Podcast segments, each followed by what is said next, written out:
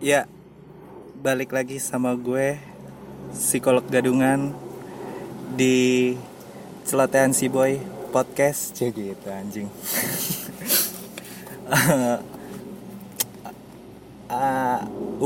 Gue nggak tahu ini buat episode keberapa. Cuma yang gue tahu, gue udah lama nggak upload karena I'm busy aja gitu anjing. So sibuk. Ya wajar lah. Orang yang duitnya dikit kan selalu sibuk ya. Kecuali kalau orang duitnya banyak tuh bisa nyantai. Apa-apa bisa digerakkan dengan uang. Segala urusan selesai dengan uang. Waduh, kalau gue kan mesti nyari uang banyak dulu ya. Makanya jangankan untuk nongkrong sama teman-teman. Temen lebih tepatnya. Karena temen gue gak banyak sih, makanya bilangnya temen, jangan teman-teman. Teman-teman kesannya banyak gitu, teman gue enggak sih. Ya makanya itu gue nggak nongkrong sama temen gue. Dan ya karena sibuk. Ya masih disibuk masak. Terus masak cukup inilah. Untuk nemenin temen gue yang seorang chef itu cukup repot juga. Keluar kota, nemenin dia masak untuk beberapa orang doang. Gue gak mau sebut gue sebagai chef sih atau apa gitu, enggak. Gue cuma nemenin dia doang. Yang chef itu dia, gue cuma nemenin doang gitu. Gue ngebantu-ngebantu motongin bawang sambil dia curhat tentang hubungannya yang entah kapan ini untuk menuju ke pelaminan. Sepertinya itu kode ya. Entah itu kode ke gue atau mungkin dia hanya ngeluh gitu. Tapi gue ngerasa kayaknya dia kode aja ke gue gitu, minta gue lamar atau ya nggak tahu dah, atau mungkin gue yang kepedean. Anyway, ini gue lagi di dalam mobil karena hujan. Di luar gitu. Gue actually ini pertama kali gue rekaman di dalam mobil. Yang pasti bukan mobil gue. Mobil gue malah lagi di bengkel. Ini mobil teman gue. Dan lagi nggak di Bekasi juga karena satu dan lain hal untuk tidak bertempat di Bekasi dulu karena ada beberapa urusan yang harus saya selesaikan. Dan gue ya seperti awal-awalnya gue mungkin random aja untuk bikin rekaman ini karena gue ngerasa udah banyak banget isi kepala gue yang mesti gue keluarin. Kalau enggak ya gue bisa gila sendiri. Sama yang kayak dialamin oleh Adriano Colbi. Ya gue gak ngerasa gue punya kemiripan sama dia, enggak. Cuma ya bener sih, suara kepala emang harus dikeluarin aja. Kalau enggak lu gila aja sendiri gitu. Ya minimal ini medium yang tepat lah. Karena untuk melamar di stasiun radio pun saya lebih tepatnya kurang pede sih. Ya udah, kita bikin kolam sendiri aja kalau kata Adriano Colbi. Dan di penghujung, bisa dibilang penghujungnya di tengah-tengah lah, di pertengahan bulan Januari di 2020. Ini cukup sebenarnya nggak berefek apa-apa sih ke gue, cuma gue ngerasa kayak kok orang berisik banget ya di sosial media gitu. kayak semua orang tuh merasa paling benar betul gitu, merasa paling benar banget isi kepalanya, terus semua orang harus setuju gitu. Tetap pada rima yang seperti itu gitu loh.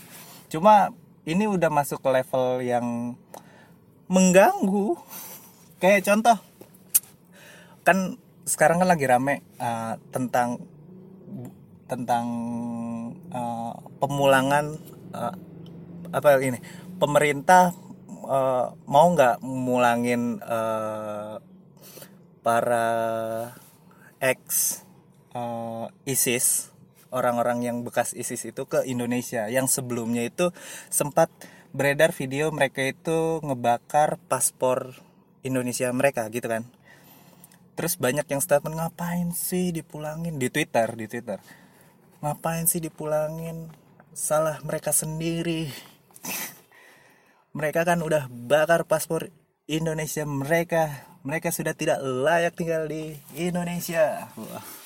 Terus juga, gue nggak tahu Jokowi, Pak Presiden kita Jokowi itu udah mengeluarkan statement yang benar-benar statement dia atau enggak, yang ya oke lah gue nggak mau mulangin itu atau masih dipikir-pikir dulu, gue juga nggak tahu. Tapi kalau menurut gue yang banyak ngeluh pengen pulang itu kan anak sama istri ya, bukan suaminya kayaknya gitu. Kalau yang gue lihat baca-baca beritanya, yang ngeluh pengen pulang gitu kan anak sama istrinya. Maksud gue pulangin aja lah. Iya pulangin aja anak sama ibunya gitu. Toh juga kalau pengen mereka aksi, maksudnya toh kalaupun mereka punya pemikiran radikal yang dibawa dari sana ke Indonesia gitu, ya paling mereka radikal cuma di pikiran doang gitu. Karena mereka kan harus survive dari awal dong ketika nyampe di Indonesia. Kalaupun mereka pulang ke Indonesia gitu, mereka pasti mikirin untuk bertahan hidup dulu di sini gitu. Mikirin untuk aksi ngebom atau segala, mikirin hal-hal yang berbau radikal itu pasti mereka, aduh gua aja ngurus diri sendiri belum keurus, ngurusin hal kayak gitu. Ya maksud gue ya udahlah pulangin aja gitu. Toh apa yang berbahaya dari radikal yang cuma nyampe di pikiran doang gitu. Karena gue yakin mereka juga paham bahwa untuk melakukan aksi seperti bom bunuh diri atau pasti repot lah. Iya, gue yakin repot itu ya. Belum beli bahan-bahannya, dan gue belum pernah baca berita ada perakit bom perempuan di Indonesia, kecuali kalau pembawa bom gitu atau seorang pengantin. Cie, pengantin bom perempuan di Indonesia banyak, cuma kalau perakit bom kayaknya gue belum pernah baca deh ada beritanya. Kalaupun ada ya keren. enggak ya, yang gak nyampe lah. Paling mereka cuma radikal cuma nyampe di pikiran doang.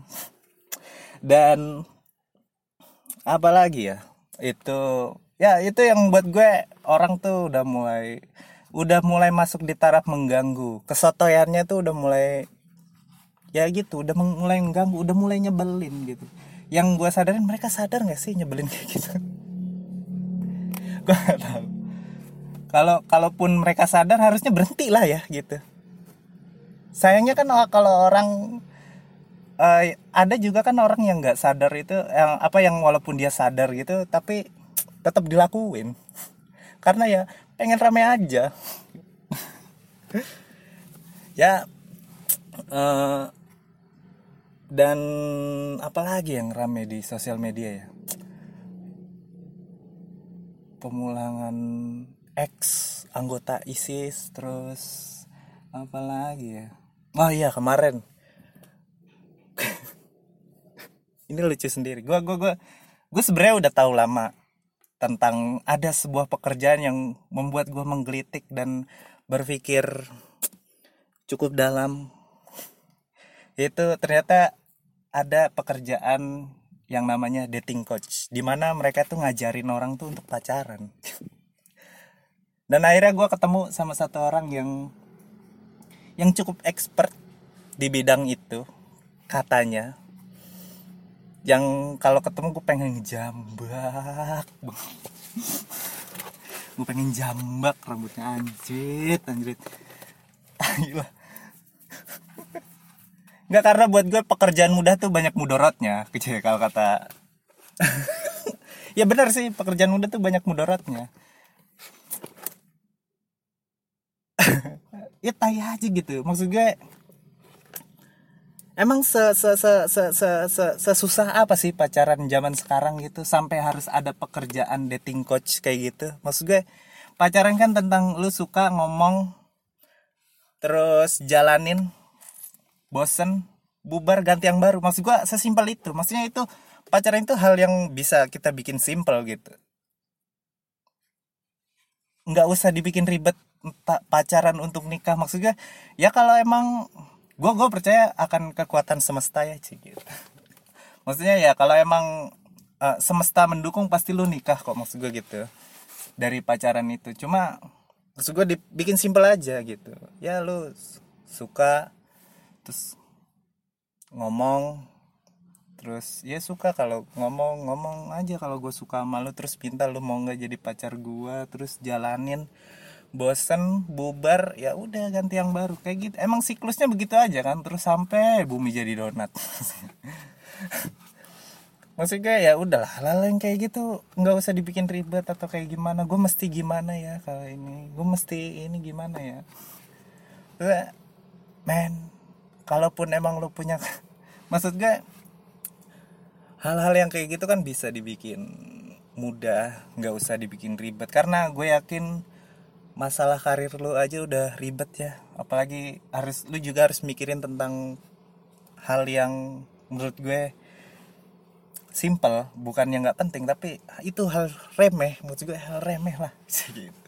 itu kenapa gue masih jomblo, karena ya gue selalu menganggap remeh. Gue tahu itu, cuma ya gimana dong, pengen pacaran, pengen, cuma gue takutnya setelah pacaran perempuannya yang malah mikir ini kita pacaran doang nih, sedangkan gue masih pengen tahu banyak hal dari pacaran. Maksudnya kalau misalkan lu selingkuh gue kayak gimana respon yang terjadi, kalau misalkan gue selingkuh gue pengen lihat respon lu kayak gimana. Maksudnya kan nggak semua orang ketika pasangannya tahu dia selingkuh akan marah. Maksudnya gue cuma pengen ngetes itu aja. Maksudnya ngetes salah satu hal itu aja. Maksudnya gue tuh intinya gue pengen banyak tahu sih. Cuma dianggapnya gue dianggap main-main aja gitu. Sedangkan orang kayaknya nggak mau main-main ya. Dianggapnya kita tuh udah gede, nggak ada waktu lagi buat main-main, nggak ada waktu lagi buat buang-buang waktu gitu. So oke banget. So iya banget gitu hidupnya kayak gitu buat gue. Ya emang kerjaan gue cuma ngecengin orang doang gitu, menganggap bahwa gue itu selalu benar gitu. Gak, kalau kata si Adriano Colbi bilang gini, ya gue tahu minimal argumen gue ini kurang tepat, tapi minimal salahnya dikit lah gitu. Ngerti gak sih lo?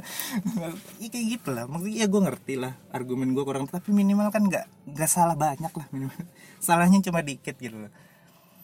Dan ya karena gue ngerasa gue begini karena gue punya salah satu kebiasaan yang mungkin udah jarang dilakuin di lingkungan gue ya. Gue minimal gue punya kebiasaan cukup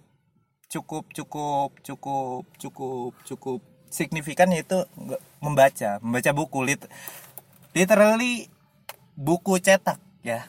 Karena gue nggak bisa baca sesuatu itu di internet gitu. Maksudnya baca lama gitu di file PDF gitu, di gadget gitu, gue nggak bisa, harus buku cetak gitu. Karena gue tahu konsentrasi gue mudah buyar, jadi ya udah gue tetap di ranah buku cetak aja. Makanya gue punya banyak koleksi buku cetak, dan kayak bokap gue cukup seneng sih anaknya punya hobi, maksudnya punya kebiasaan yang kayak gitu. Cuma bedanya itu ternyata nggak menurun ke anak yang kedua dan ketiga sepertinya gitu. Itu hanya ya mungkin karena udah dibiasain dari kecil sama bokap gue untuk baca. Bokap gue tuh kalau misalkan punya sosmed mungkin udah jadi nabi kali. Sayangnya gue terakhir gue lihat bokap gue punya Facebook, tapi ya udah dibiarin aja gitu. Dia nge-add gue di Facebook tapi nggak gue confirm.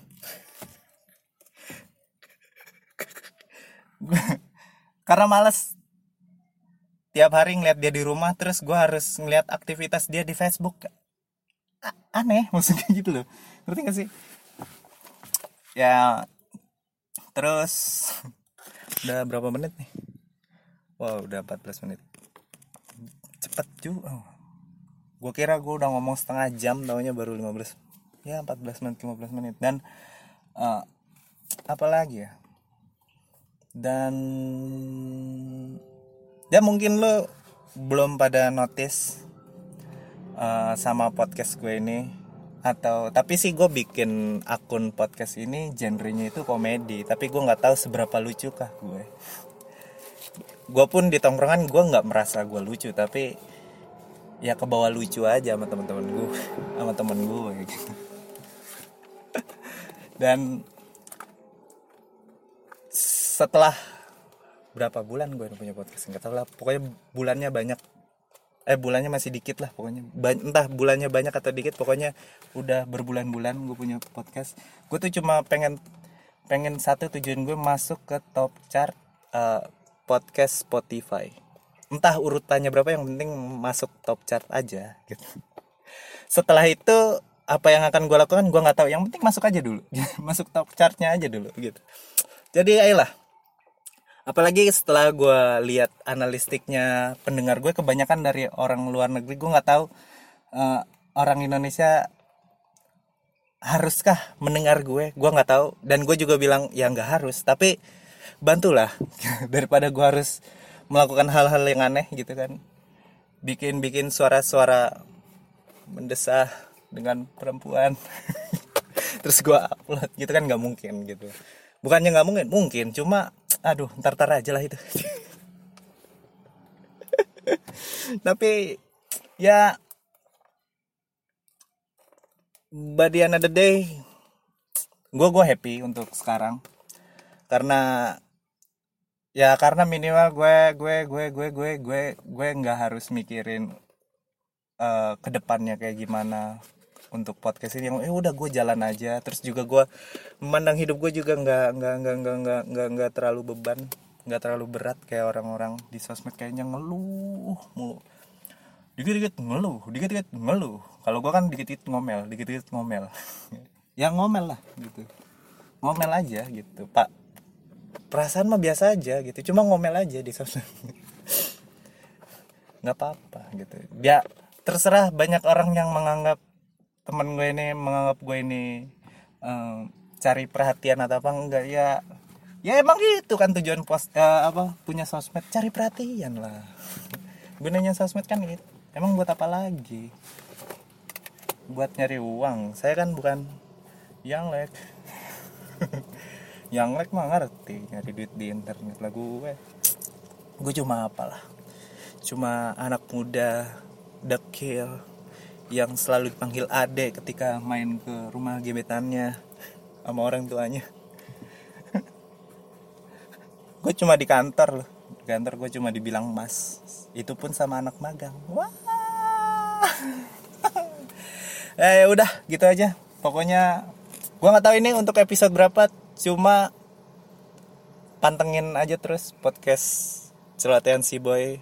Dan kalau ada yang mau ditanya-tanya, silakan aja email, dan akan gue jawab di episode selanjutnya, yaitu emailnya di psikologgadungan21@gmail.com kalau nggak salah. Ya, bye.